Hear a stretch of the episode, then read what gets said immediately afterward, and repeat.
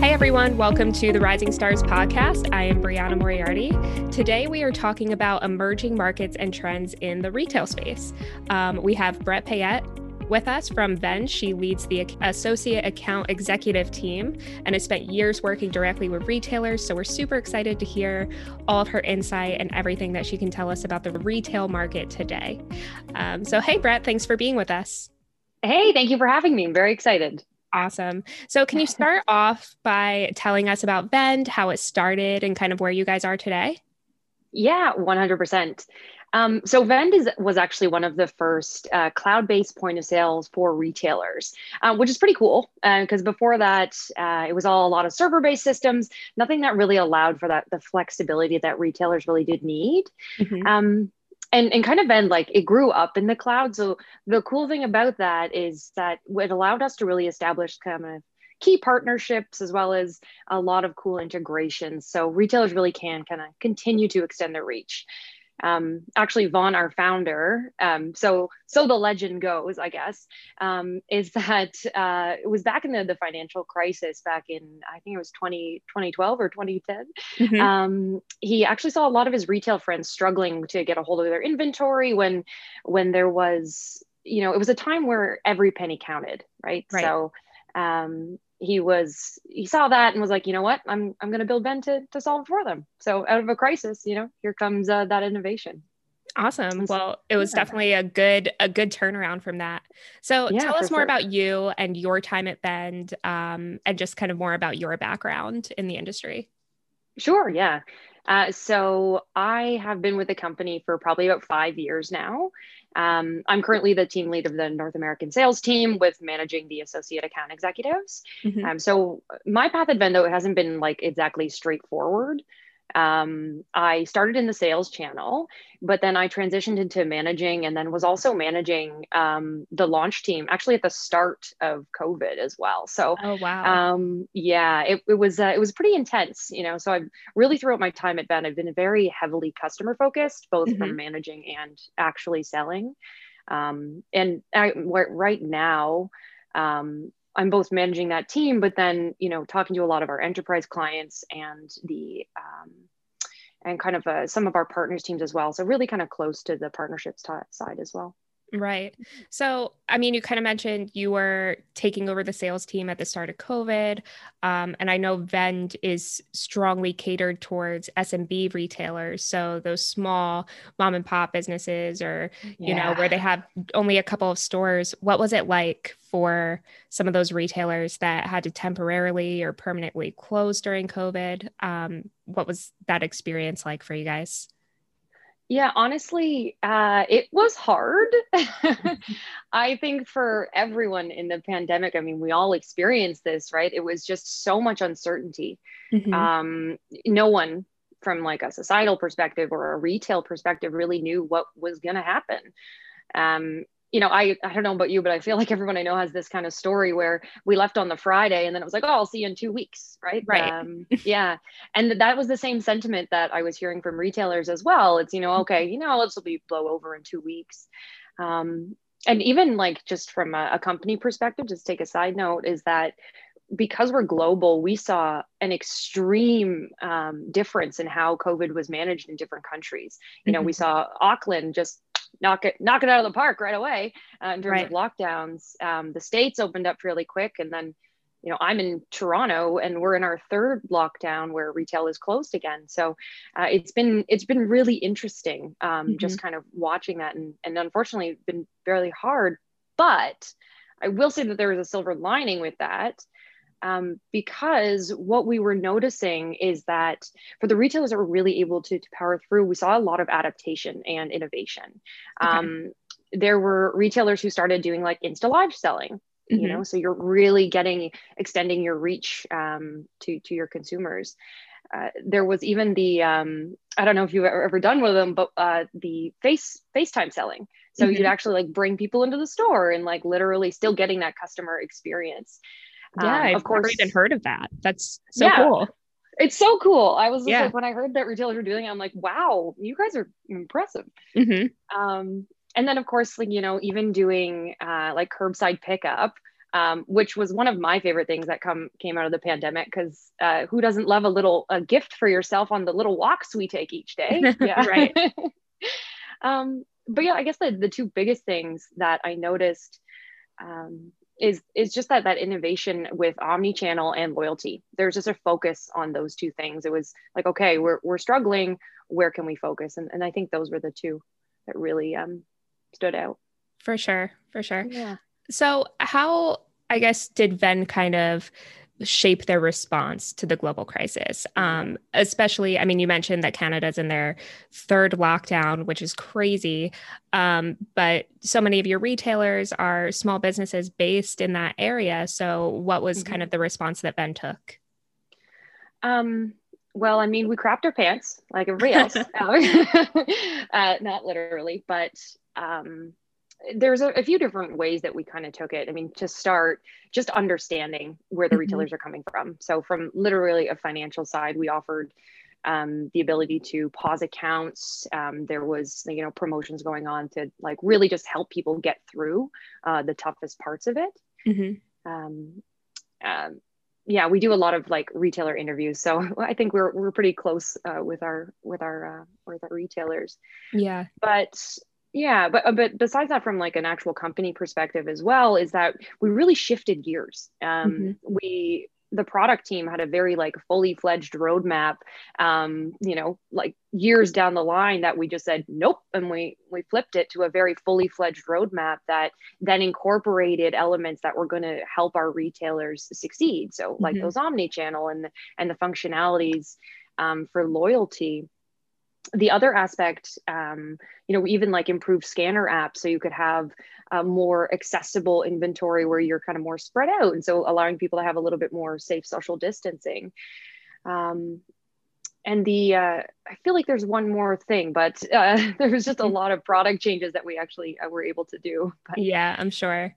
So I know that content is a huge part of Vend's overall mm-hmm. strategy. You guys create amazing content for your retailers, and I think it was shortly after um, the first shutdown around March of last year, um, you guys put out this great piece about kind of the phases of COVID and the shutdowns and reopening. I think um, Star did play a, a, part in that as well. So tell me mm-hmm. about how, you know, this content and being able to provide all these resources and kind of advice for your retailers played into that, um, I guess, response messaging. Yeah, 100%. Um, and I actually I did see our, our post on your site as well, so that was mm-hmm. fun to see. Um, but yeah, the blog for the most of the last year was was strictly focused on COVID relief, COVID assistance, and COVID help. Mm-hmm. Um, even even until Christmas, actually, there was a resource that was uh, still there, like how do how do you deal with your first, uh, you know, your busiest season potentially as a retailer, Christmas or right. the holidays that um, that is you know affected by covid. So um, with that messaging it does help to be able to supplement not only like the financially that we were doing but um, you know giving them something giving our retailers something to work off of um, some some content. So even though it, everyone feels a bit like their hands are tied um, we're at least giving that information so people can feel like they're making steps forward um, mm-hmm. So, I mean, I, I love our blog. I, I, still read it to this day. So it's, it's a really good one. I always refer, um, you know, people that are entering the market um, to refer to the Vend blog. The the information and education that you guys provide the retailers is invaluable. It really is. And for anyone who's looking for any interest or any um, information just on like trends in retail overall, I, I, share it with my family and I share it with friends and everything just to, to get a, across it. I think it's great. Yeah, absolutely. So you. you. kind of mentioned some of the things that retailers started doing, um, you know, mm-hmm. the Instagram live shopping, the, the FaceTime shopping, which is still crazy to me. Um, but tell me more about, I guess, what's, what's happening today, what's happening now in the retail space and some of the trends that were, let's say, accelerated um, by this crisis. Yeah, accelerated is a, is a great word actually for it because I think a lot of the stuff was like sitting there, kind of half developed, and this really pushed it over the edge. Um, I think for the most part, right now, people are getting ready for the rebound. Mm-hmm. Um, we always knew there was going to be a retail rebound. And so they've spent this time upgrading systems, you know, refining processes, little things that people I think felt they could wash over because oh they had the time and whatnot mm-hmm. have now been um, really refined. Everyone is getting real skinny with how they practice their business, right? Right. Um, and uh, and contactless payments is also a good one that that comes to mind. It's especially about the acceleration. For sure. Um, yeah, like you know, it was always kind of there, but this really made it a necessary. Mm-hmm. Um, so most of our our payment partners all have the, the contactless payments, and it feels just like uh, most of the retailers that I speak to, they're just really getting ready for the busy season. They're going to be so prepared, um, more efficient processes. Uh, omni-channel is in place. Mm-hmm. Um, loyalty is locked and ready, uh, locked and loaded. Um, right. But yeah. Yeah. So I wanted to go back to what you mentioned the Instagram live, the Facebook shopping or yeah. FaceTime shopping. Um, you know, a lot of these businesses may also have e-commerce sites in addition to mm-hmm. that or you mentioned omni-channel. What is the appeal behind those experiences rather than just going on a site and browsing their page and seeing what they have? What what does that like you know live sh- virtual shopping look like in comparison to just standard e-commerce yeah, that's a great question. So a lot of that it, it becomes more of a community selling. So okay. you have this kind of excitement around it, right? You go on an Instagram live, you're actually seeing potentially seeing the owner and and whatnot selling those products. And so you feel more engaged with the the people that you're buying from uh, from a consumer's perspective. Mm-hmm. Um, and from a retailer, you actually do feel com- connected directly to your community rather than just seeing a number come in on the page from an e-commerce purchase it's more like oh i recognize that handle or or whatever it is so uh, i think it's just a more interactive way to to sell yeah, it makes it really about the experience, which yeah. I think we've all been seeing, you know, the whole retail apocalypse thing. We're going to be shifting more towards experimental um, retail. So I guess that kind of just vouches for that. And like we said, kind of accelerated that trend. Yeah, definitely. 100%. Right. All right, cool. So we're just going to take a really quick break here to talk about the Star MPOP. Do you wish that you could combine your receipt printer and your cash drawer to save on counter space? Now you can with Star Micronics MPOP. Designed for today's small businesses, the MPOP comes in a sleek design that combines the printer, cash drawer, tablet, and scanner. With the MPOP, there's no clunky, complicated point of sale setup for your business owners to worry about, just a beautiful, easy to use solution that works out of the box with Vend and other popular software applications. To check out the MPOP for yourself, you can visit starmicronics.com slash MPOP, that's M-P-O-P, to learn more today. And that link can also be found in today's episode description. Okay, Brett. So I want to hear about your perspective on the future of retail and how it's evolving, all of these accelerated trends that have kind of popped up during what was a terrible pandemic, but really, you know, I think a lot of them are here to stay. So tell me about kind of how the space is evolving and the future of um, consumer habits. Yeah. Um, well, acceleration and, and and innovation do come to mind, um, obviously. But I guess for years, uh, a lot of people have been talking about that the omni-channel theory. Mm-hmm. Um, you know, it, it's better to have both, or you can't have one without the other type of experience. But there was a lot still in the market that was one or the other. Mm-hmm. And I think what this the pandemic was a little bit of a tipping point into proving that theory. You know, if we just think in a in like a practical sense for myself uh, uh, i guess i'll use myself as example is what i mean to say but so i used to play a lot of hockey. Okay. um, and i will for sure buy my stick tape online you know? Mm-hmm. it's something that i know it's pretty standard. I'm, I'm going to purchase that online maybe from a store that i that i like. But if i need a new stick i'm going to go in. I want that tactile experience to be able to like to test it out and everything. And I think mm-hmm. you can extrapolate that to a lot of different products, right? Like skincare. If you have a product that you know and love, you may order refills online. Um, but that consumer is more likely going to go into a store to get that advice, that really kind of um, human to human experience that you get looking yeah. for a new product. Um, and so I think that really is just kind of like the omni-channel experience is, is being able to combine the best of both worlds for right. sure Um, so, can you expand a little bit more on the experiential retail and where you see that going? Um, I think a lot of times when we when we read about it, especially in the context of the whole retail apocalypse, and um, when we think about experiential retail, we think these big grandiose experiences. where it could be much more simple. Um, so tell me about how it's kind of being implemented today and how you see that moving forward. Yeah. Well, I think um, I think experiences can be very small and very big, uh, as you're you're kind of pointing out with the AI aspect of things. Mm-hmm. But what is an experience to you? Is some sort of emotional like reaction, right? Um, that Insta Live shopping makes you feel connected. Mm-hmm. Um, the same thing would go with experiential shopping of having the experience of feeling recognized or having a loyalty program that really kind of knows your buying habits. Right. Um, yeah. It also goes to even speaking to like the dual uh, purpose uh, retail as well. Like mm-hmm. if you think about someone being able to go um, looking looking for for toys with their with their kids and then also being able to get ice cream at the same time yeah um, have making the whole outing it doesn't have to be a big thing but making that accessible for everyone um, i think that's kind of the way that it will go and or the way that it's going and the way that it's going to stay honestly.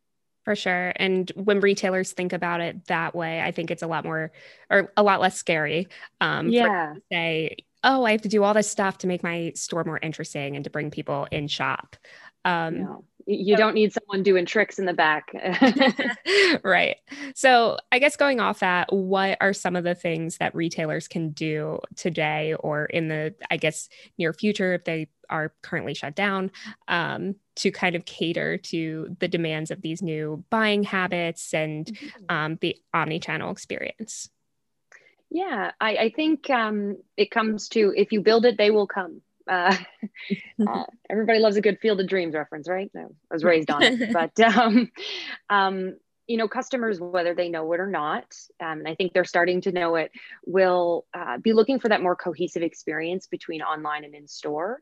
Mm-hmm. Um, so, what I mean by that, of course, is like building loyalty programs that uh, allow to translate between both platforms, mm-hmm. but also in kind of um, like an intuitive sense, like having the same feel that your store that you get on or like that you get from your online get it in store and vice versa so uh, if you're like a really interactive store you want to have that same kind of feeling on your site and the same kind of marketing and promoting on there um, I do think loyalty is, is a huge one.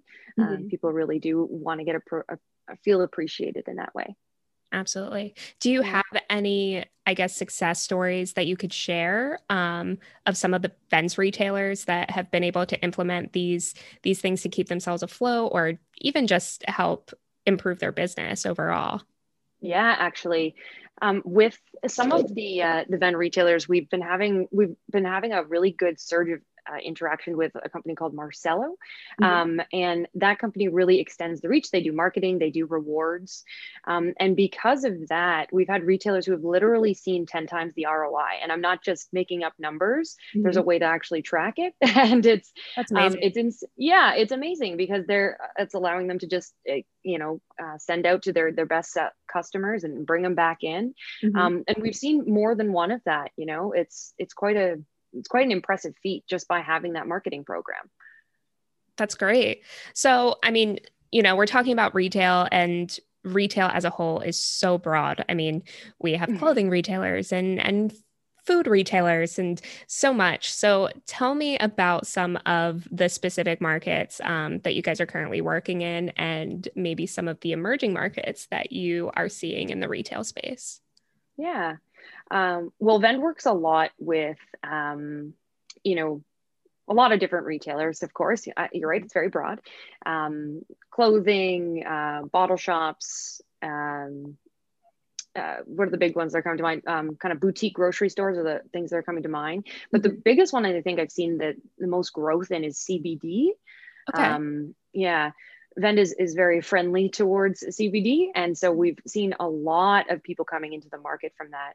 Um, I'm currently dealing with an account that has you know, a hundred and, and some odd stores with Vend uh, in the CBD space. Mm-hmm. Um, and I think it's it's really cool because it's a relatively new industry in itself, but it's just been skyrocketing.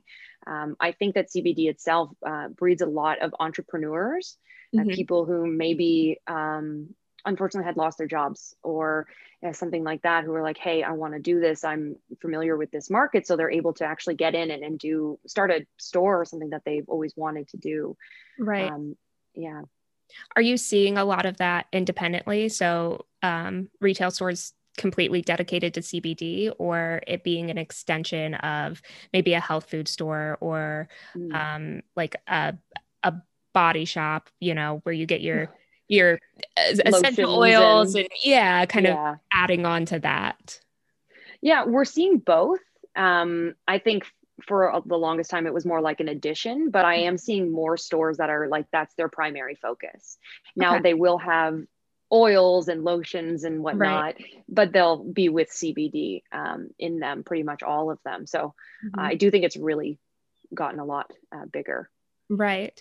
And yeah. I now um, I'm not sure if that's the current state of the lockdown happening in Canada right now, mm-hmm. but dispensaries were considered essential businesses. So, mm-hmm. is a retail store that sells CBD considered essential? Um, no, I don't believe it is actually. Okay. That's interesting. I was just curious about that. So, I guess what do you believe is kind of creating the need for you know, the CBD market or some of the other emerging markets that you guys are working in? Mm-hmm. Well, um, CBD, I feel like stress. Everyone is looking for a way to, um, you know, make themselves a better self um, after, you know, COVID 19. So sure. a lot of self care is going on. And, and, and that kind of leads to CBD because it's a really kind of friendly way to, to go about, um, you know, about that self care.